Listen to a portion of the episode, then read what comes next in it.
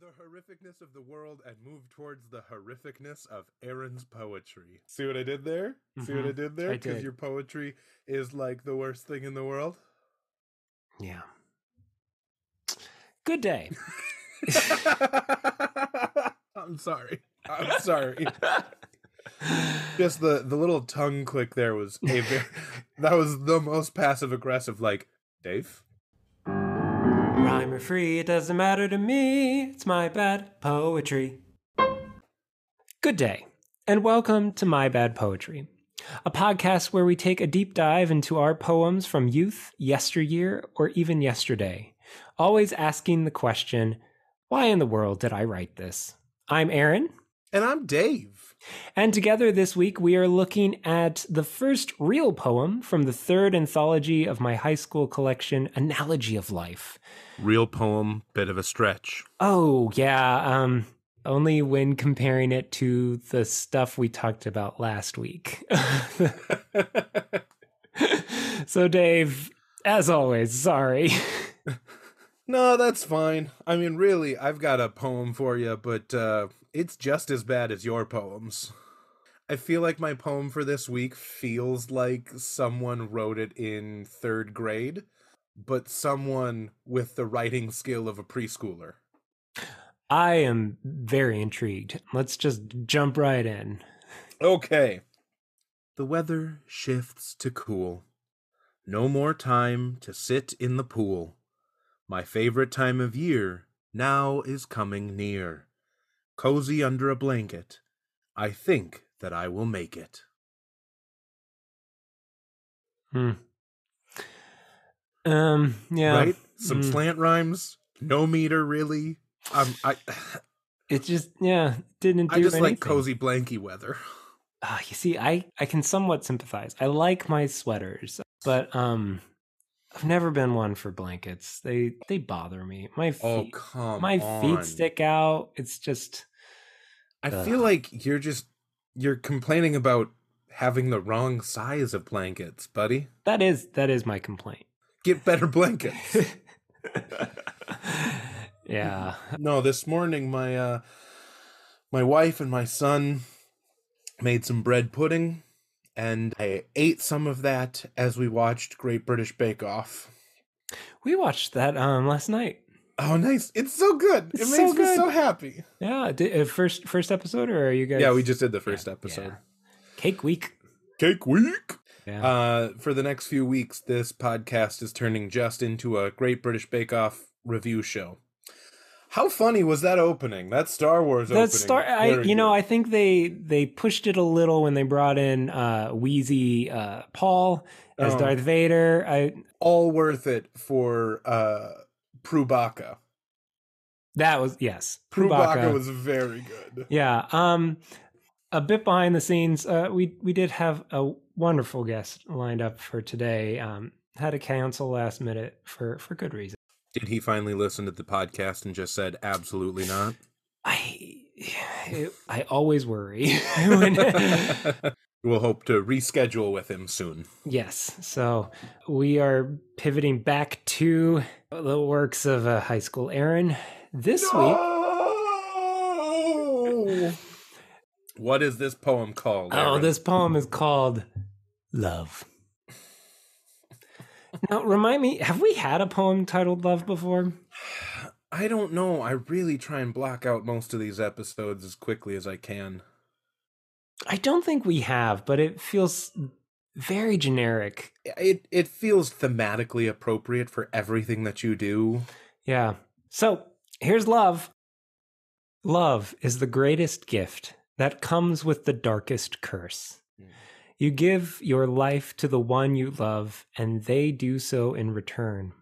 But circumstances will pull you apart in time. Death or travel will kill your relationship, and you die right along with it. The curse of the blackest color, for to love, one must be ready to die. For love is life, and when it is taken away from you, all you have left is the empty shell of your former self, lost and alone, dead.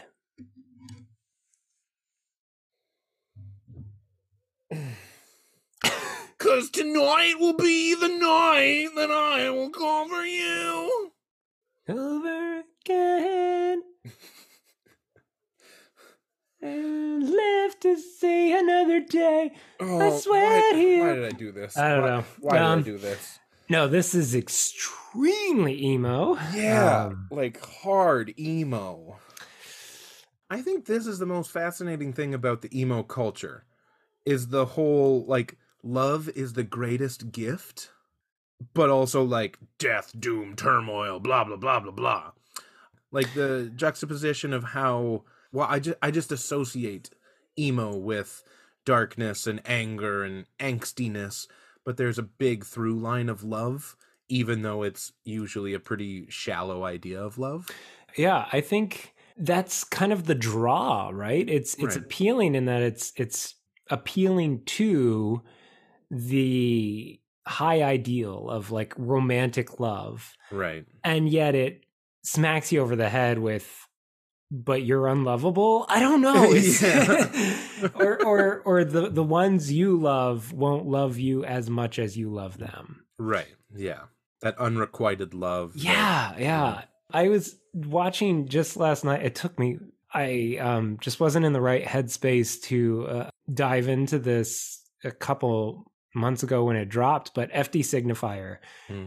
did a a tour de force on the manosphere Oh, yes. it's an hour and a half long video essay and it is really good. oh my gosh it was so good and throughout that episode all i was thinking was especially in context of these poems that we're revisiting i'm like how close was i to that Hmm. edge Right? to the edge lord edge i mean it's Yeah. just these things that i'm that i'm putting out here of like you love or you're dead Mm-hmm. it's right there Yeah. and and if i had just fallen down the right rabbit hole at the right time like yeah. Thank goodness reddit wasn't around or i didn't know of it at the time but that was just so eye-opening and terrifying yeah the fd signifier video essay on the manosphere Very, very good. yeah i think that will inform a lot of the insights that i bring to this season is just that examination of the manosphere and the way it, it preys on Yeah. the sense that something's off and yet still tries to appeal to like this self-righteousness Mm-hmm.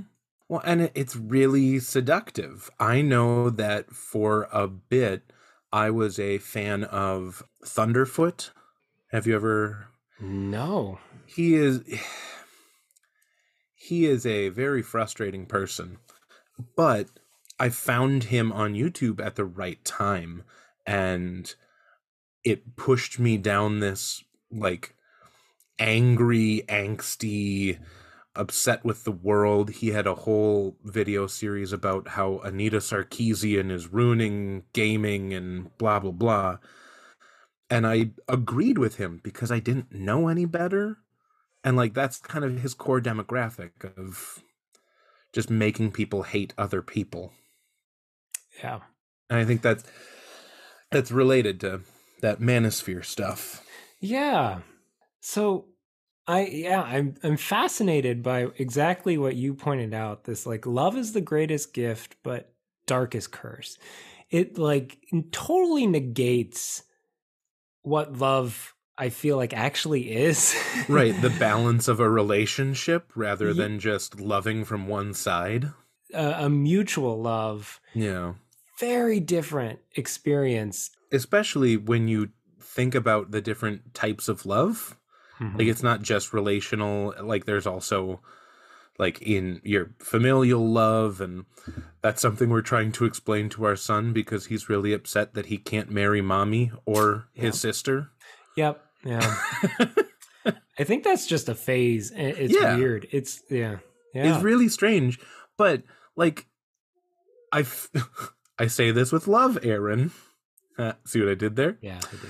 You have the same level of understanding in this poem of love as my three-year-old son No, that's fair. Yeah. yeah Yes. I feel like my son has a more healthy attitude towards love than you do. yeah. Yeah. You love someone, you truly want to be with them. Yeah. This just, I don't know what is going on here. I was gonna say uh, we need context if Oh, there is gosh. any. I can't even tell you. This is such a gray area in like my relationships No. because this is f- before my first long-term relationship, Okay. which is coming up within this year. This is still 2006. But the minute that I get into this long-term relationship that lasts about a year and kind of a year and a half depending Yeah. on I mean we did have like one of those like high school breakups, get back together type situations. No. But um it's fascinating in that once that happened, the poetry kind of dries up for a bit. There's Uh, yeah, so like I associated at this point poetry with expressions of grievances. yep. I, I think that is the emo side of things. It's Yeah. just like the only place where I was experiencing kind of lyrical Mm-hmm. emotion was in really piney, whiny songs targeted to teenage boys. Well, uh, that is something that you see in a lot of different poets is that they have that one kind of central idea that they focus through. Mm. Like they have that one hermeneutic, that one lens to to inspire their poetry. It's just good poets have like interesting things to say about their topic. You're telling me Walden Pond is more interesting than love, Dave? I didn't say Thoreau was good. Ooh. Snoop! Yes, this is a Great British Bake Off show and also a Henry David Thoreau call out podcast. A thro- thorough throwdown. I hate you and everything you oh, stand oh, for. we can make it worse. A thorough, thorough throwdown. Actually, I don't know enough about Thoreau to do anything I don't- thorough. I just I just remember the ants fighting in his cabin. That's literally all I remember from on Walden Pond. so, yeah, as far as context go, it's either the two other people who I pined over that I oscillated between with the with the poems that we talked about in season 1 and season 2 Right. I don't know. Um, I seem to I seem to indicate here death or travel. I was gonna say it sounds like there's something specific, like somebody moved away that you expected a relationship with or you were Yeah. hoping for a relationship with. And that's that's the curious thing because I'm trying to think if I ever tried to do a long distance. I mean, there are definitely some people from like either like a church camp encount, encounter or uh, but but yeah, I I don't know.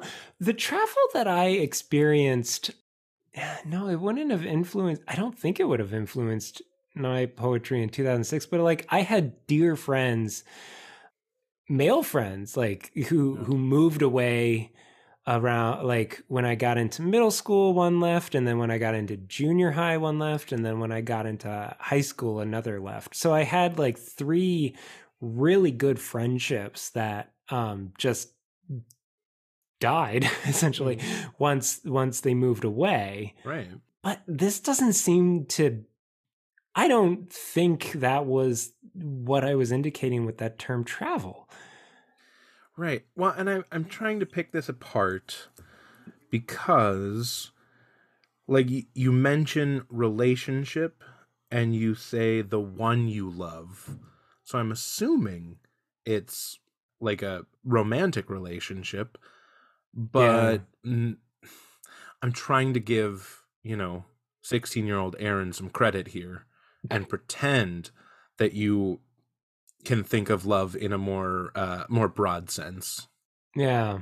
If you remove that sense of romantic and broaden this scope to uh, familial and platonic and uh I still don't like it. I still think it's an awful it's an awful reading of love. It's that false dichotomy of you either love fully or die without it.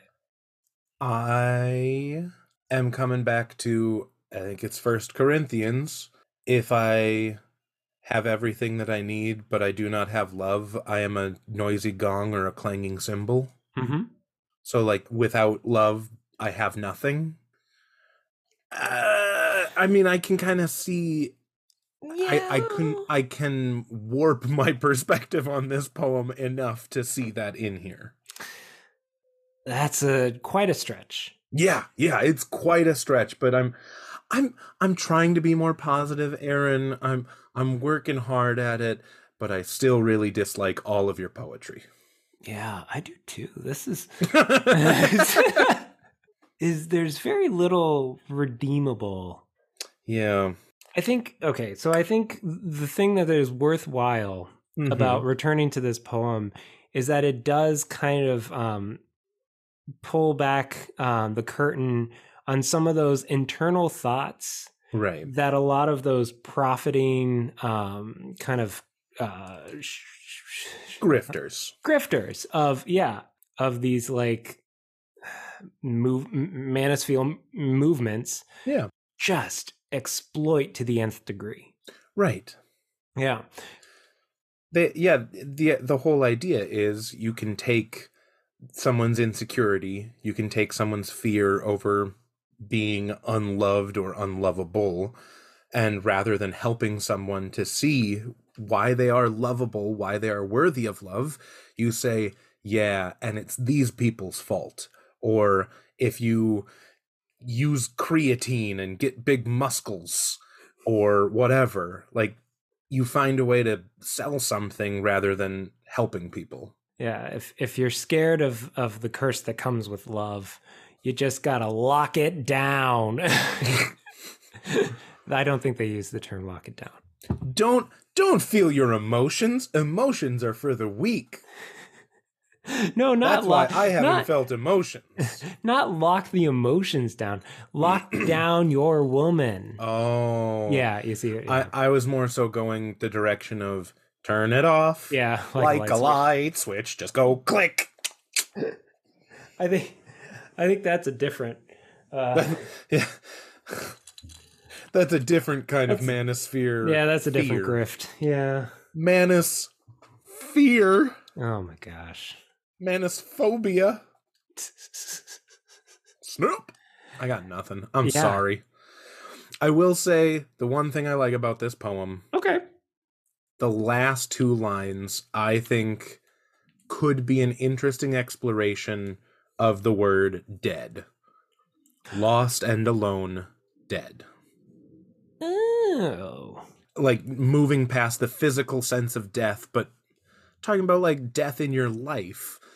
Yeah, that's that's a useful concept.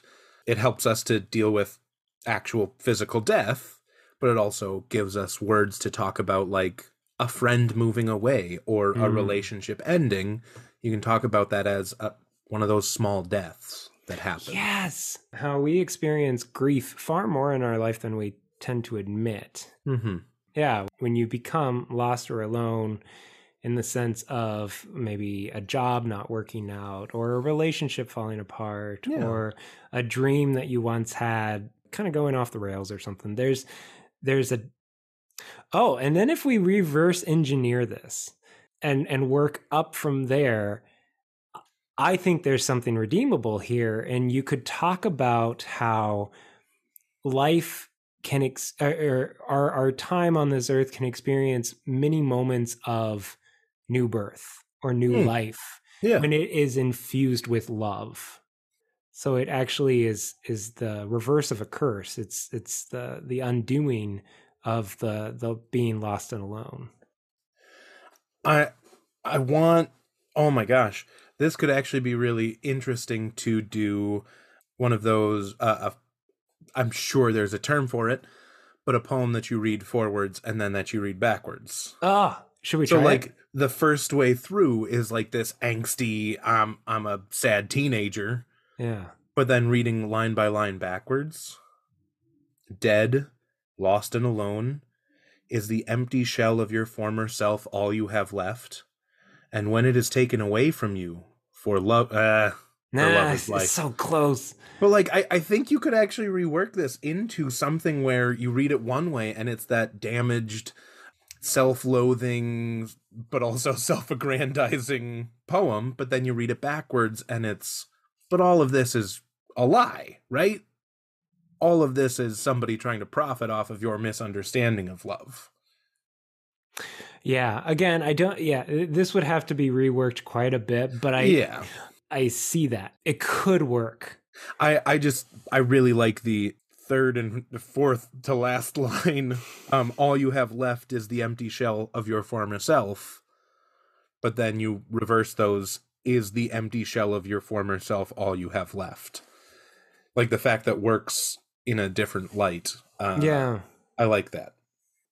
Well, Dave, good or garbage? Hmm. Good or garbage? Well, I don't. I don't know if you heard, uh, but in my recording studio, aka my wife's craft room, um, out of the window, I heard a passing garbage truck, and the reason I heard it was because its brakes are very, very squeaky and high pitched and annoying, and I feel like this poem, in all of its prepubescent, well, pubescent. Eh, yeah. Uh, you want to talk about your puberty, Aaron? Mid pubescent mess. in all of its screechy, whiny emo ness, reminds me of the loud squeaking of a garbage truck's faulty brakes. and and all the garbage it carries. I love it, Dave. That's a good metaphor. I, like that one. love it. Okay. Well, we're going to give you that palate cleanser that we try to every week. The words of a true poet. So this is a poem titled My Love by Bruce Nugent. My love has hair like midnight, but midnight fades to dawn. My love has eyes like starlight, but starlight fades in the morn. My love has a voice like dewfall, but dewfall dies at a breath. My love has love, like life's all, but life's all fades in death. That's nice. Yeah. Yeah, th- this is an interesting one because I think it's ex- exploring a similar theme, Yeah. just in a much better way. I'll just give you a fair warning. The next poem in the collection is called Love 2. Oh my gosh. Roman numerals 2. So it, it's not it's not love two. It's love e I, I, yeah. love e. so, yeah, that's to look forward to. Hopefully, we can get a guest in here to break it up, but Hopefully, we can get multiple guests in so that we don't have to ever read it again. Yeah. dear listeners, uh, please, please submit your own poems so that we don't have to read Aaron's poetry. Save yourselves Honestly. from having to listen to Aaron. Honestly, I love our guest episodes far more than this. Right? uh, well, this has been My Bad Poetry. Now go write some of your own bad poetry. Oop, What? it's not worth two whoops. Whoop whoop. No. Take one back. There you go. Rhyme free doesn't matter.